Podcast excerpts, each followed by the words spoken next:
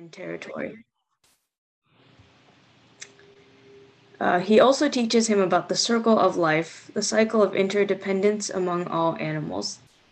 Here, I'd like to invite everyone to watch the scene together and notice what light and dark represent for Mufasa and Simba. Look, Simba, everything the light touches is our kingdom. Wow. A king's time as ruler rises and falls like the sun. One day, Simba, the sun will set on my time here and will rise with you as the new king. And this'll all be mine? Everything. Everything the light touches. What about that shadowy place? That's beyond our borders. You must never go there, Simba. But I thought a king can do whatever he wants. Oh, there's more to being king than getting your way all the time. There's more? Simba. Everything you see exists together in a delicate balance. As king, you need to understand that balance and respect all the creatures, from the crawling ant to the leaping antelope. But Dad, don't we eat the antelope? Yes, Simba, but let me explain. When we die, our bodies become the grass, and the antelope eat the grass. And so, we are all connected in the great circle of life. There's a lot to unpack in this short clip. Um, the teaching of impermanence, illustrated by the setting sun, the teaching of interdependence and interconnectedness, the circle of life, which may be compared to the cycles of birth and rebirth we know as samsara. For now, let's just look at the role light plays in Mufasa's lesson to Simba. In the clip, he says, Everything the light touches is our kingdom. Then later, when Simba asks what the shadow place is, he says, that's beyond our borders. You must never go there. This division between light and dark places maps neatly into categories we're familiar with. Light versus dark parallels known versus unknown, seen versus unseen, and good versus evil. But as we know in life, light is not always good, and dark is not always bad. For example, sunlight can bring warmth, but spend too long outside and you may get sunburnt. The darkness of the night makes it difficult for us to see, but many nocturnal animal species find safety in this darkness. In many ways, the light of the lion's kingdom mirrors the limitations of our own perspectives. We may not be the rulers of kingdoms ourselves, but the distinction between mine versus not mine, and me versus not me, deludes our worldview just the same. This mindset prevents us from recognizing and understanding that we are profoundly linked to all people and all beings in ways we might, may not even understand. There are a lot of complex and insightful explanations as to why it is so easy for us to see the world in these divisions. One common teaching we're all familiar with is Bombu. We are all foolish, foolish beings, limited by the fact that we only experience the world through one body and one mind in the present life. Yet I believe this is the crux of the wasan I shared. In order to understand understand our place in the circle of life, so to speak, we can start by recognizing the lights of purity, joy, and wisdom that we encounter in all our lives. When I first read through this particular line, the second line, um, harbors the lights of purity, joy, and wisdom, I wasn't sure what uh, I wasn't so sure what to make of purity. Joy and wisdom are much easier to identify. We have all experienced happiness, even if the source of that happiness is different. And we have all also encountered someone wise in our lives and gained wisdom ourselves by learning and by doing. but purity is a little different. Not only is it extremely subjective, changing depending on who you ask, but the word carries with it a lot of assumptions and judgments. For example, a pure substance is devoid of all traces, uh, all traces of other substances, like chemical elements or precious minerals, and we value pure substances much more than substances we consider to be tainted with other materials. When we ascribe purity to people, we tend to think of innocence and goodness, maybe imagining someone who is optimistic and even naive. But what does it mean to be pure? In my quest for answers, uh, I looked up pure in the dictionary, uh, the Webster the Web- Merriam-Webster dictionary, to be exact, if you wanted to look for yourselves. Um, this dictionary defines pure many times over, but my favorite is being thus and no other. This definition makes slightly more sense when used to describe stuff, but still doesn't make much sense when describing people. What does it mean for a person to be thus and no other? I'm sure you may all have some answers to this question, um, but allow me to offer my own interpretation.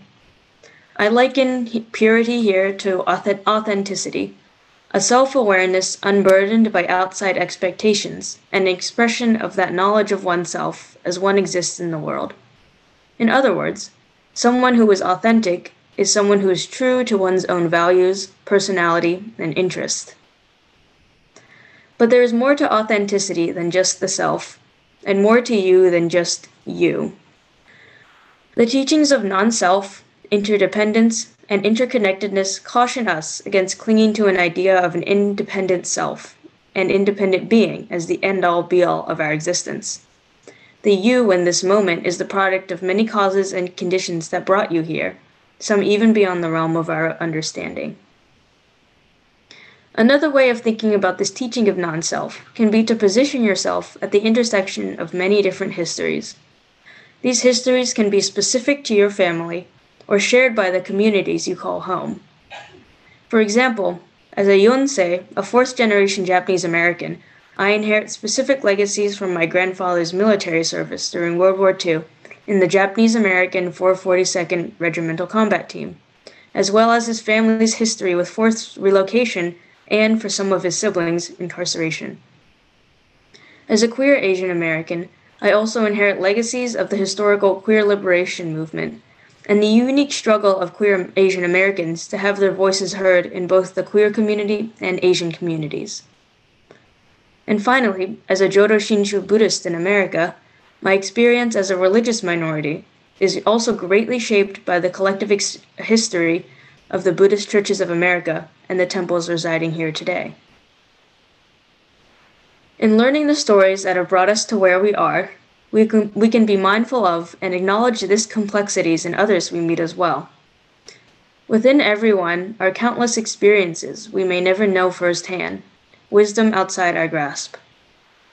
Yet this complexity is universal among all beings and all humans, something worth tapping into as a uniting force rather than a divisive element.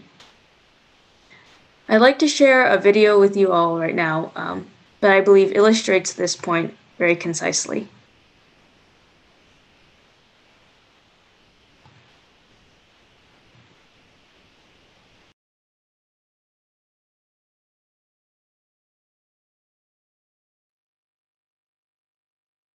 All right, this looks good. Okay. Dad, I think today's perfect. A full day weather forecast of sunny skies and smiles. uh, oh, Hi, Mr. Oh, Elijah. hey, Elmo. What are you two doing? Dad and I are taking a break from our nature walk. Yep, and we stop for a moment to enjoy the colorful leaves. Uh, yeah. Oh, look, Elmo, the leaves are falling. yeah. Look, look. This leaf is red like Elmo's fur. Oh, oh, oh, and this leaf is brown like Wes's skin. Good observation, Elmo. Oh, thank you. Oh, Elmo has a question. Oh, oh, what is it, Elmo? Well, Elmo wants to know why Wes's skin is brown. Oh, I know why, Elmo. My, my mom and dad told me. It's because of melanin. Right, Dad? That's right. Melanin? Oh, oh, what's that? Well, melanin is something that we each have inside our bodies that make the outside of our bodies the skin color that it is. It also gives us our eye and our hair color. Oh, and our fur color? Yes, that's right, exactly, Elmo. Oh, but if we all have melanin, why are we different colors? Like, why is Mr. Elijah's skin a darker brown than Wes's skin? Oh, that's a good question, Elmo. Well, it's because the more melanin you have, the darker your skin looks. Ah. The color of our skin is an important part of who we are. But we should all know that it's okay that we all look different in so very many ways. Oh, well, Elmo's fur is red and soft. Oh, and my hair is black and curly. Things on the outside, like our skin color, our hair texture, mm-hmm. our noses, our mouths and eyes, make us who we are. Many people call this race. But even though we look different, we're all part of the human race. Isn't it cool, Elmo? Very cool. Look at the leaves. What do you two see? Um, oh, Elmo sees leaves that are all different colors. And the different colors look really cool together. Yes, those leaves came from one amazing tree. Standing strong, its branches like arms stretched wide, with leaves of many different colors, side by side swaying together in the breeze. Oh, like this? Wow. yeah. When people of all colors come together, we stand strong, like this tree. Yeah. Oh, look, Elmo. This leaf looks just like us. Two colors side by side. it's beautiful. Beautiful together.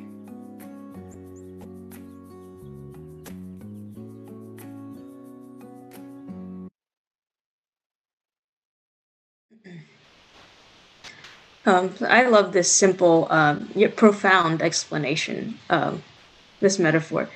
Just as leaves of all colors, shapes, and sizes need sunlight to grow, so too do humans of all colors, shapes, and sizes need the lights of purity, joy, and wisdom to grow and flourish in their lives. In this way, we can acknowledge the diversity of conditions, contexts, and cultures, and recognize our shared desire to live as our authentic selves in similarity and in difference. Let us revisit the words of Shinran Shonin. Please join me in Gasho. From Shinran's Hymns of the Pure Land, the light of the Buddha of unhindered light harbors the lights of purity, joy, and wisdom. Its virtuous working surpasses conceptual understanding, as it benefits the beings throughout the ten quarters. Namo Amida Butsu. Namo Amida Butsu. Namo Amida Butsu. Namanda, Namanda, Namanda.